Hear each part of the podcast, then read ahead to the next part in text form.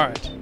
Thank you, everyone, for joining us on this week's episode of D20 Dudes. I'm Paul. I'm Dylan. And I am Maku, shape shifting master of darkness. Also known as Bartles. And this week, our episode is Author versus God. God. And look this Now summer you for may the be Toho thinking- release, Author versus God versus King Kong. It's my favorite kaiju movie. All right, Now, you may be wondering, what do we mean by author versus God? this wholly relies on uh, essentially DMing and whether it means you are the author that creates the elaborate story slash allows the players to create the elaborate story, or God, which is this is my story and you are simply characters in it. You will follow my law, or God will punish you. And uh, there are distinct distinct red flags that you might be playing with a God complex DM. Look for the warning signs, folks. Dylan, Dylan, please, please feel free to name a couple of big red flags. Uh, no, character, you don't knock on that door. Uh, no, you're supposed to be going this way, not that way. You, You have see big dark spooky man in tavern. There's no one else here, only big dark spooky man. Can I talk to the barkeep? No, you can only talk to big dark spooky man. you have exploded the door, except the door remains unscathed. Detect magic. Is the door magic? No. The door remains unscathed. I punch the door with all of my barbarian might. You break your hand. The door remains unscathed. What's behind this door? The bathroom, and there's nothing in there that I want you to have. Go away from the door. Well, maybe I need to use the restroom. You do not. Go away from the door. Hello, character. Did you enjoy building your character? Behold, as I put you in an impossible encounter so that I can have my character for the week show up and save you. That drives me nuts. That Not to be confused with you're about to make a possibly catastrophic decision, like walking through a door, just running through a door without checking to see what's behind the door. And the DM asks, Are you sure you want to do that? Giving you the choice. it's really pretty clear at this point where we stand on it. Author versus God. Please don't be the latter. Always be the former. mean- but to be fair, it's not an easy road to walk. Yeah, there's definitely a gray area in this particular topic. Um, and you know, Paul, I you've talked in a lot of previous episodes on your like feelings on this. Like you really believe that the characters and the players should be allowed to make their own story. They should be allowed to forge their own path and have fun the way they want to. But to an extent, you do kind of got to limit what can and can't happen in a campaign, especially whenever you do have the characters that either don't know what they're doing, so they're doing everything wrong, or know exactly what they're doing, so they're doing everything wrong. Like there does have to be a little bit of a leash, And that's maybe fair. maybe a long one, but a leash nonetheless. And that's fair. I think we might have mentioned a caveat or an asterisk here or there lightly, but this is going to be the episode I think where we really finally kind of put our put our stances out there about what about what the guiding hand can really be. Um, because the guiding hand is really, I think maybe that's what you could call the appropriate use of uh, the god complex there, where it's like not necessarily forcing your will, but more of gently keeping them moving in the right direction. No, we don't need to talk to Zigglethorpe, the alcoholic dwarf, for the 15th time. We do, after our third session of trying to get to this, actually need to visit this dungeon. Let's let's move along now, please and thank you. No, you don't Yeah. have to roll every time you want to open a door. That doesn't have to be a thing. Uh, yeah, that's a real example, by the way. That's a real example. It's fun. it's fine to walk around Cyrodiil a little bit, maybe join the Dark Brotherhood, but by God, you don't want to be level 50 by the time you finally go around to going to Kvatch and seeing the first Oblivion Gate. I always want to be level 50 when I see the first Oblivion Gate. I want to punch an imp and watch it explode into just nothingness. That is the best. Well, that's fine in that capacity, but not so much whenever you're doing the whole role playing thing in tabletop. Kind of a gets a little bit sidetracking at that point. Yeah, that's completely fair. So, okay, so I think we've got three major steps here. Uh, you have the left, where you have the author. The author encourages uh, the story along, has pre like has pre-built ideas, areas, encounters, characters, all of these things, all the necessary tools. But excuse me, but they're just ingredients for the story that the characters can choose to put on their story or not. In the end, they're going to get the meal they want, but a very appropriate author can allow them to sort of encourage that along while still having big overarching goals that the guiding hand sort of moves them along to. The guiding hand is that perfect medium. It's the one that keeps them steadily going towards what was the intended outcome if there was one. Um, and it's very rare you can find a group that can operate without an intended outcome or an intended end game. So, oh, like 99.99% of campaigns, of course, always have an end game in mind once the journey kicks off. Whether it's introduced at the beginning or a little bit in, it's always there uh, and understood to be there. Um, that's right in the middle where you kind of move things along. And then you have the far right. And the God complex thing that we've mentioned before, it's when I say that, and I'm going to use an example um, of a previous DM. It's that very hard stance of this is my story, you are characters in it. Uh, every week, you will do what I tell you you are going to do, and this week, or next week, or every week after, uh, if you end up getting in over your heads, which at this point the DM almost intends for you to do, then magically the DM's story and the DM's characters will show up to change things it almost feels more like your pawns in their game than it does feel that you are an actual intended player in the world. Um, so the, the DM's approach is already kind of broken, in my opinion. Yeah. That's really just bad DMing at its finest. I actually touched on that a little bit last week, um, where it's really got to be, you know, playing to the group. Like, what does the group need from you as a DM, rather than these are my plans, this is what I have set in motion, and this is what's going to happen. So I think with those ideas out there, we've kind of established a few concepts. So what I would like to do for this episode going forward is I kind of just want to round robin it, and we will talk about just sort of ideas and things that we do and things that we like seeing that others do, just ideas that we've seen uh, or experienced from other players or uh, things that we've come up with as our, on our own that really sort of move things along in a direction that we enjoy. And I'm actually going to kick this ball over to Bartlett because Bartlett, I just want to tell, I just want you to tell us just just a couple things, two, three things, just fun moments in your tabletop history that you particularly remember being enjoyable because the DM allowed them to be enjoyable by either not interfering or guiding you into an extremely interesting encounter that you particularly enjoyed, or and that can also include conversations with NPCs where the DM was guiding a conversation, just any kind of situation like that. Well, if I'm terribly honest, haven't had a whole lot of fun tabletop sessions until I guess about a year and a half because I just don't have the friends for the most part that fall into that category. But I definitely would say a few of the fun ones was kind of an unscripted one that good old Dylan threw in during our Starfinder campaign when we were in Aox, I believe, where it was after obviously Moo had died, and we were just kind of piddling around outside, about to go talk to Juanita Trucks, and then all of a sudden, Sharp just gets attacked, essentially bum rushed by an assassin, and guess who comes back from the grave momentarily? But Moo we might have been able to win that encounter without, but uh, Dylan just wanted to add the whole Moo came back as a Grave Knight and just saved the day. Yeah, I really wanted to put out there that he did come back as a Grave Knight and want a revenge. It was a fun. It was a fun end I to that that'd be character.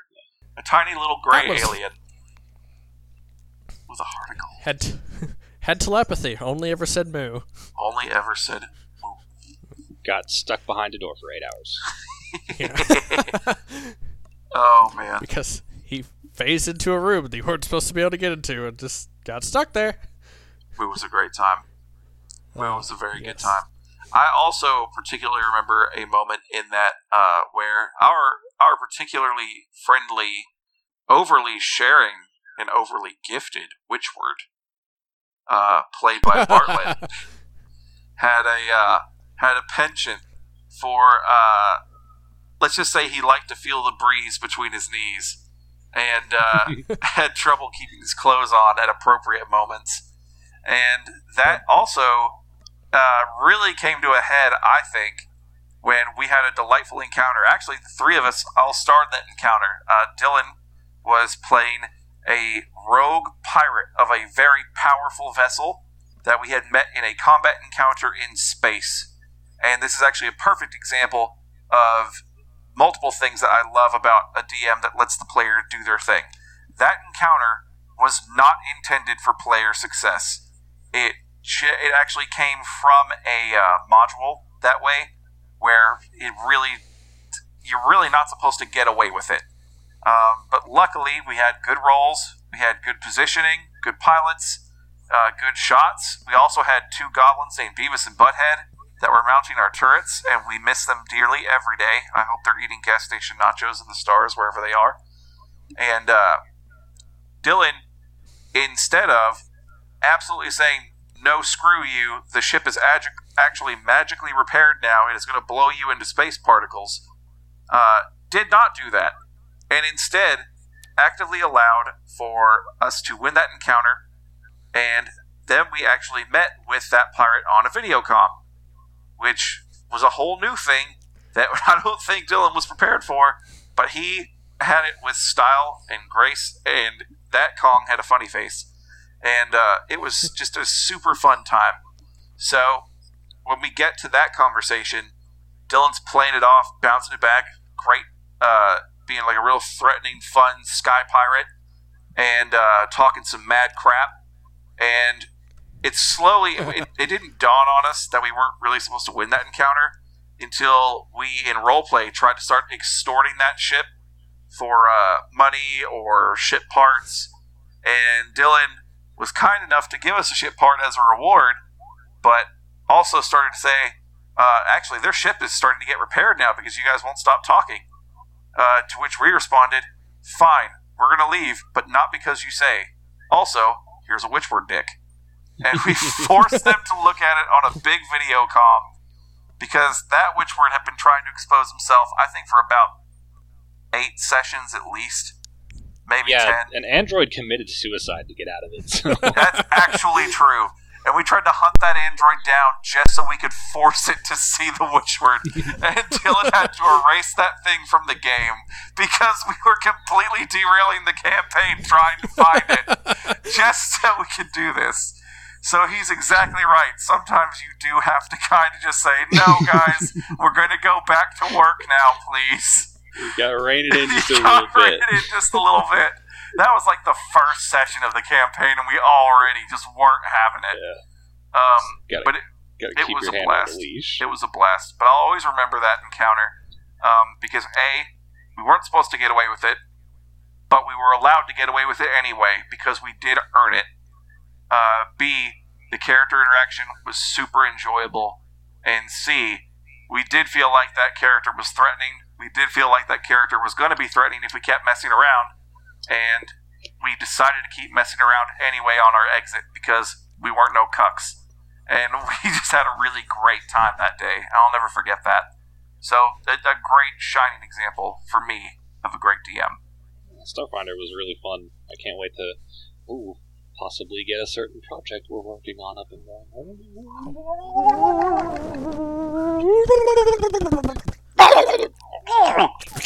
All right, Um, Dylan, your turn.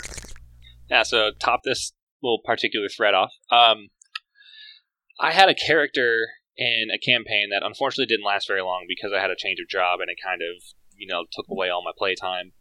Um, but I made an elf rogue, and he was entirely randomly rolled, and I fell in love with him because of it. Because I I, had, I got to fill in the gaps myself and make him into this character that he was meant to be.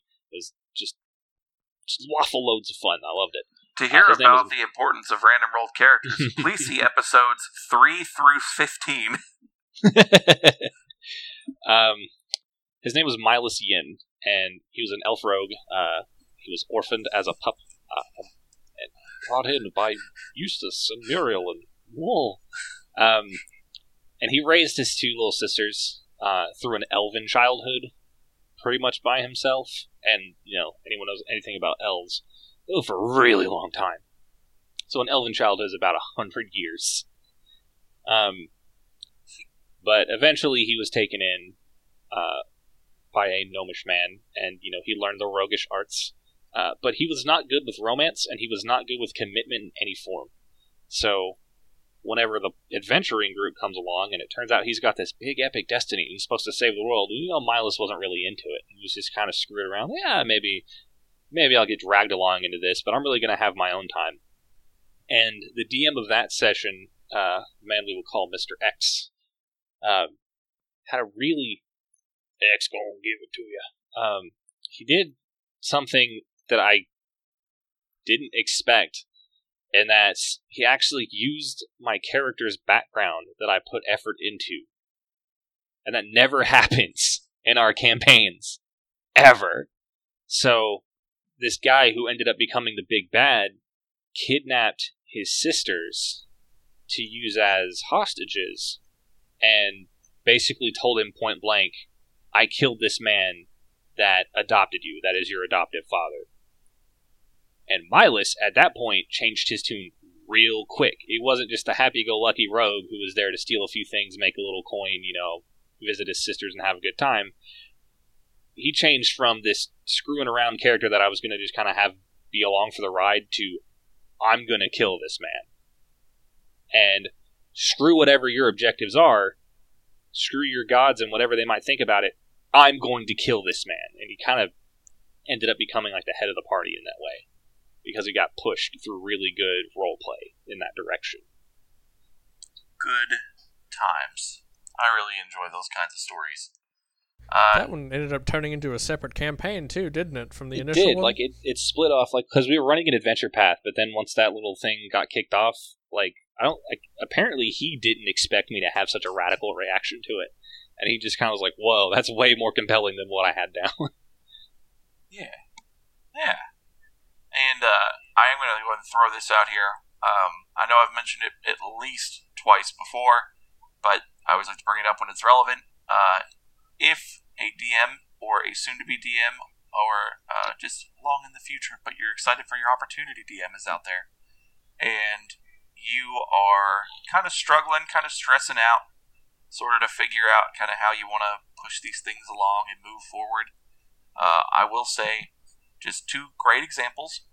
Number one, you can never go wrong with the Meat Grinder Dungeoneering experience because that way you can get some DMing chops and you don't have to worry about roleplay getting out of hand or keeping characters corralled or on focus.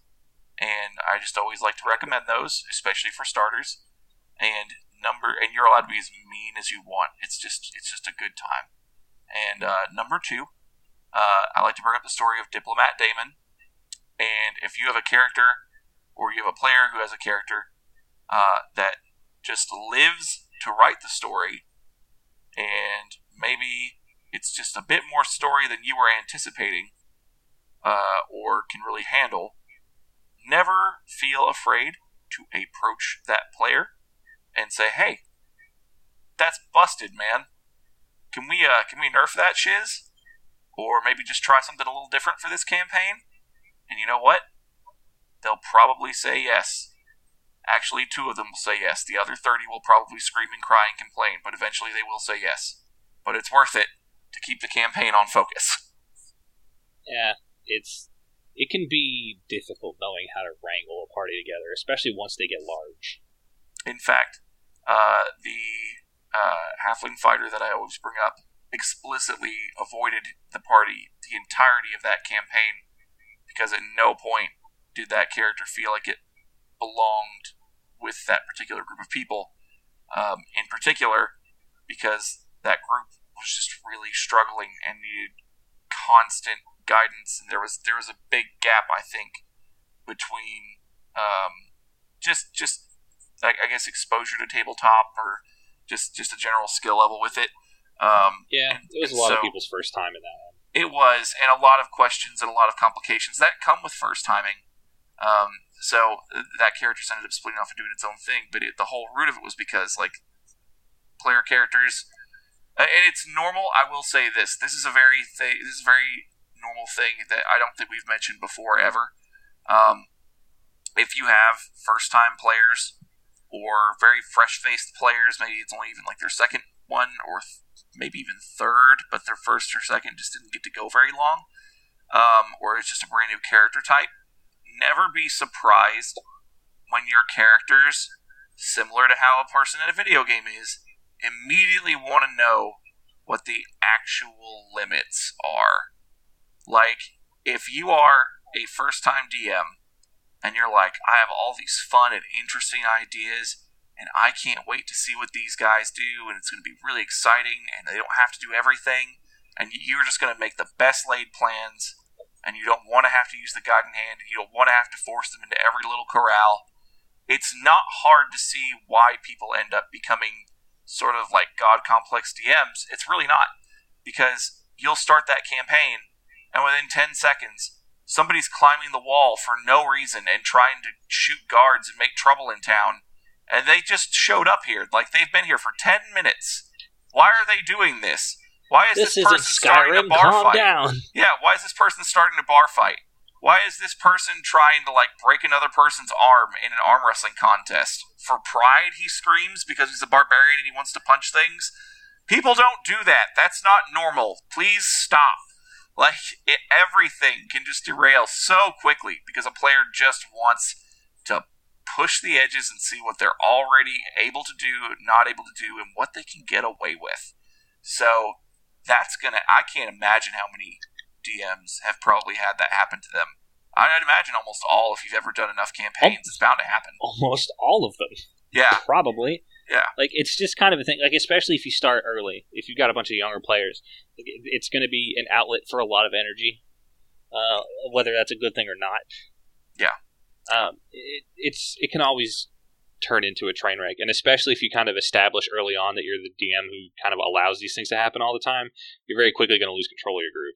Yeah, if you have a reputation just, for just kind of anything flies. Yeah. Then. Um, and that like something that you mentioned early on or earlier, just a little bit was um, like, you know, they don't have to get to everything. Was something like that was a thought.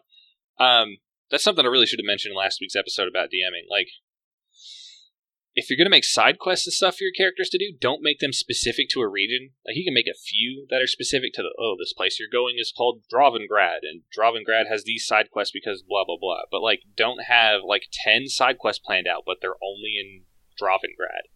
Have like thirty side quests just somewhere, and then anywhere they go has a potential to run into these side quests because they all have very generic things. That serves two purposes a, you always, always have something for your players to do. So, like, maybe you get to a new area and your players have gone off the rails. They didn't go to the town you thought they were going to, so you don't really have a whole lot of story plan for this yet. This will give you at least some time to think because they're already working on something that's just a task. Like, uh, find the relic because it's important to Noble. And B, it's going to make sure that your characters can't just skip over all of the hard work you've done. If you plan these things out but you leave them loose so that they can fit in anywhere, that means all the hard work you do is going to get put to good use because even if it's not necessarily in the area that you thought it was going to be in, they're still doing that quest you were super excited for them to do. And this is also a perfect opportunity to go back a couple weeks to another episode. And uh, if over the course of your play you've noticed that there's a half orc and a dwarf who really don't care for uh, dwarves and half orcs, then never be afraid to have one or two of those side quests just so happen to involve dwarves, orcs, halflings, any or half creatures, not halflings. I guess halflings if you want to. Maybe they have the ring or something. But just ooh. But yeah. So uh love you Roblox. So uh just just anything of that sort of uh anything of that sort of nature, just let those little elements in and it's perfect because now we've sown the seeds and the players have hopefully through role play sort of generated those things themselves. So now they can pick it up and all you have to do is just let them go. Let them see how it all turns out. Honestly, like don't don't be the person who feels like you have to kind of guide them into it. Just if they happen into it, oh boy, let's just let's just see what they do. Watch them watch Yeah. them play. Know your players and use that in your writing. So I think obviously I've come down really hard on the God complex thing, but I also mentioned before uh, it's not hard to see why people sort of end up going that way. It's not hard to see why they feel they have to, and especially if you're a newer DM, you almost I'm sure feel like you have to sometimes, and and I don't mean just putting your foot down once or twice, but why you almost feel like you have to kind of commandeer the direction of the campaign. Um, and if you're not on a module or anything, like it was a campaign, it completely fell apart, and you're really just not prepared for where it's going. So now you have to take the reins and you have to force them this way, that way. Um, I can say, if you're the kind of person who wants to get as close to that without going over the limit, there's certainly never a problem with taking the One Piece approach, where you have an extremely long concept for an end game that might not ever come after 30 years. Uh, but every week to two weeks, you have these delightful, shorter adventures or misadventures that can just sort of keep the party in a regular cycle of entertainment.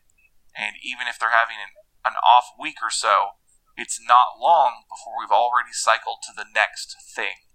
So if you really have to keep them on task, if you have to not guide them gently, if you have to just shove them down the barrel because they're going to fight you every step of the way, it never hurts to just sort of go the misadventure route. And instead of having these grand epic campaigns, just sort of having the idea there, but several several shorter but still interesting and moving along the idea stories that you can kind of rotate in and out fairly quickly.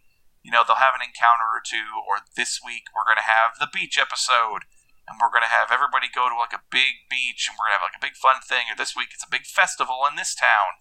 Now we're off to the next land of like Isla Grad, and Grad just so happens to have like the Cherry Blossom Festival. But oh no, it looks like there might be a human sacrifice. Oh no! Two miss two sessions later. I just I like the idea of Isla Grad having a chariot. This is Japan, Russia. Listen, Konnichiwa. listen. wait, wait, wait. just like I Wait. can just imagine like like um Shut. shut. Shut. like I really just want to imagine like Putin as an anime character like in Cherry Blossom. You don't have to imagine. He's in so many manga. I've seen it. Have you not seen Ultra Muscle Putin riding the bear into the grand No. like shonen tournament where they're all going to beat each other up as world leaders? No. You need to talk to D Sharp. That stuff is wild. Okay. Bartlett, we haven't heard out of you in a minute. I've been muted. Also, been coughing. But, I mean, I don't have a whole lot of to contribute at this point. You guys are having your back and forth, and I was thinking of the most recent ep- or the most recent bit of tabletopping we did on Sunday. You uh, had a little bit of DM discretion there. That was fun. What are we what are we talking about specific there, Biddles? when we were in the sewers and I was uh, scalping gangsters. This sounds like a story that somebody needs to tell me. well, it may happen then. Uh, Wow. Well, it, it's a quick one because, like, kind of the joke of the first session was that uh, our buddy Richard's character, like, I had described that these gangers had accosted them in, a, in an alleyway and they had kind of like wild hairstyles. Uh, and Richard just goes, "I want to roll an intimidation." Okay, so he rolls it. he rolls really high, and he goes, "I like your hair. Give it to me." I'm just like what? It's like, give me your hair. Give, I want your hair. Give it to me. And so it ended up like one of the bandits almost turned and scalped his friend because they were so afraid, and they ended up just turning tail and running. But since he wasn't there for this session, you know, we kind of had his character just being in the infirmary, resting from his grievous injuries.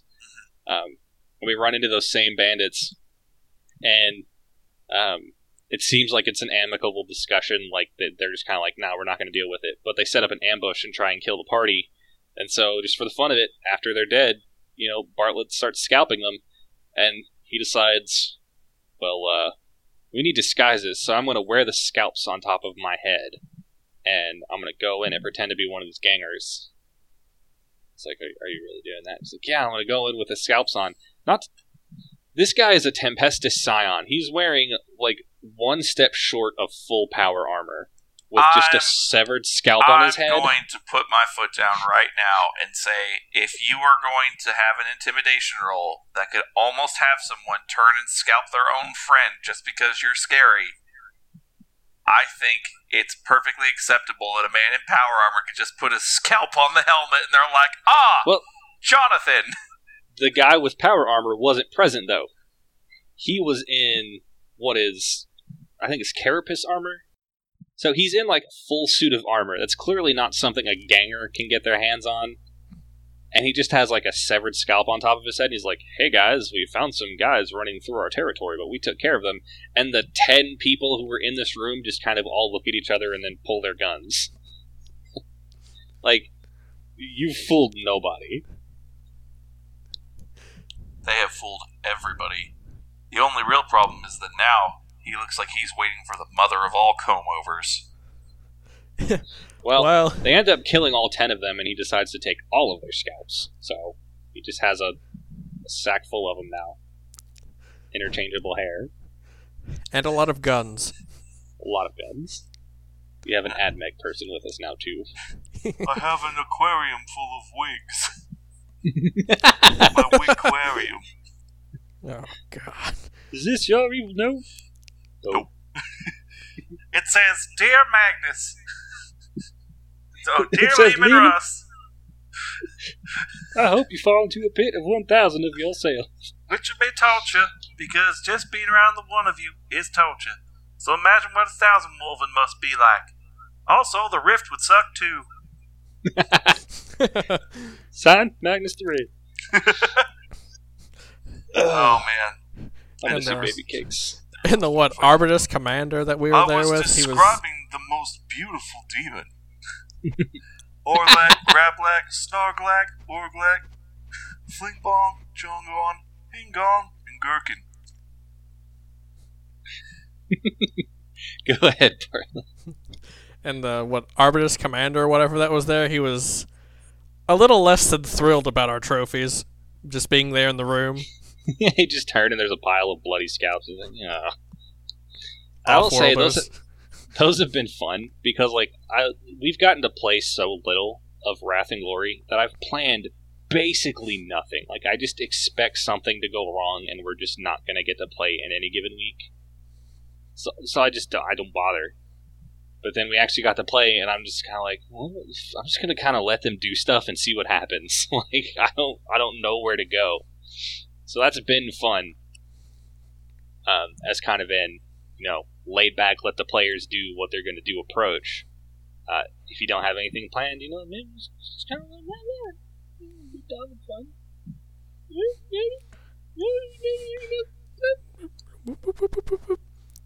That Sharp's character is old dial-up noises. His character is literally just named the sound of dial-up. Wait, you mean like an automatopoeia of the sound of dial up? No, like his actual name. His character is named like the noises that dial up makes. Yeah. So like an automatopoeia of the dial up noise. No, just the name. Yeah he, didn't like write down an automatopoeia. It's just like anytime you want to speak his name, you have to connect to AOL. And he might get back to you in about five minutes. What? how, how are we describing the same and yet different things at the exact same time? I will now It's refer been to wild, him dude. as the artist formerly known as D Sharp because I can't go around calling people like I can't do that shit. Too eh, much.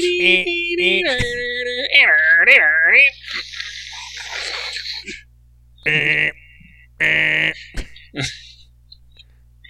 I remember those days. Those are terrible days. They were. Hey, well, it sucks. This fight's dead. Like my hopes and dreams. So that Hey, was this week's episode. uh, it's always full of giggles. Um, yeah, I think that's about it. About the end of our train on this one. Thank you, everyone, for listening. You are beloved and beautiful. Your hair looks great today. I love that shirt on. Always wear that shirt. Sexy. And I feel like I could rub your face up against my chest and it would be like a romance movie. Uh, I mean, uh, awkward. You are safe in my heart, and my heart will crash the Titan. And I will always love noodles. Okay. All right. Thank you, everybody, for watching. We love you. You're beautiful. Roll that Uh, die. We will roll the die. Roll, roll the die. Tugga, tugga, bonk. Number 17. What's number 17? Easy props. Things you can make to enhance your D&D campaigns. Woo! Yeah. I think that one goes rather well with what ambiance was. Yeah, It but does, just to get a little but- bit more specific, you know, maybe some uh, instructions for some crafts because I've got a, I've got a few things that I have done and a few things that I haven't done personally, but that I know how to do that are just like crazy fun ideas for just kind of enhancing the mood of a given D and D campaign or something. Like the the parchment thing Paul talked about in the previous episode. But How make that. also, I did mention in that ambiance episode, I specifically wanted to avoid things directly on the table that uh, players manipulate, such as their minis or uh, like game maps, things of that nature. Because I wanted this episode, when it came up, uh, to be one where we could talk about those sort of things directly. So I am really excited about this because there are many things that you can use and I think it's going to be really fun. I think there's actually a lot that I didn't get to on purpose for this episode, so tune in because I, I think will surprise you. Always. All right, we have a Twitter at D20Dudes on Twitter. We love you. Stay pretty. And we'll catch you in the next week's episode. Goodbye.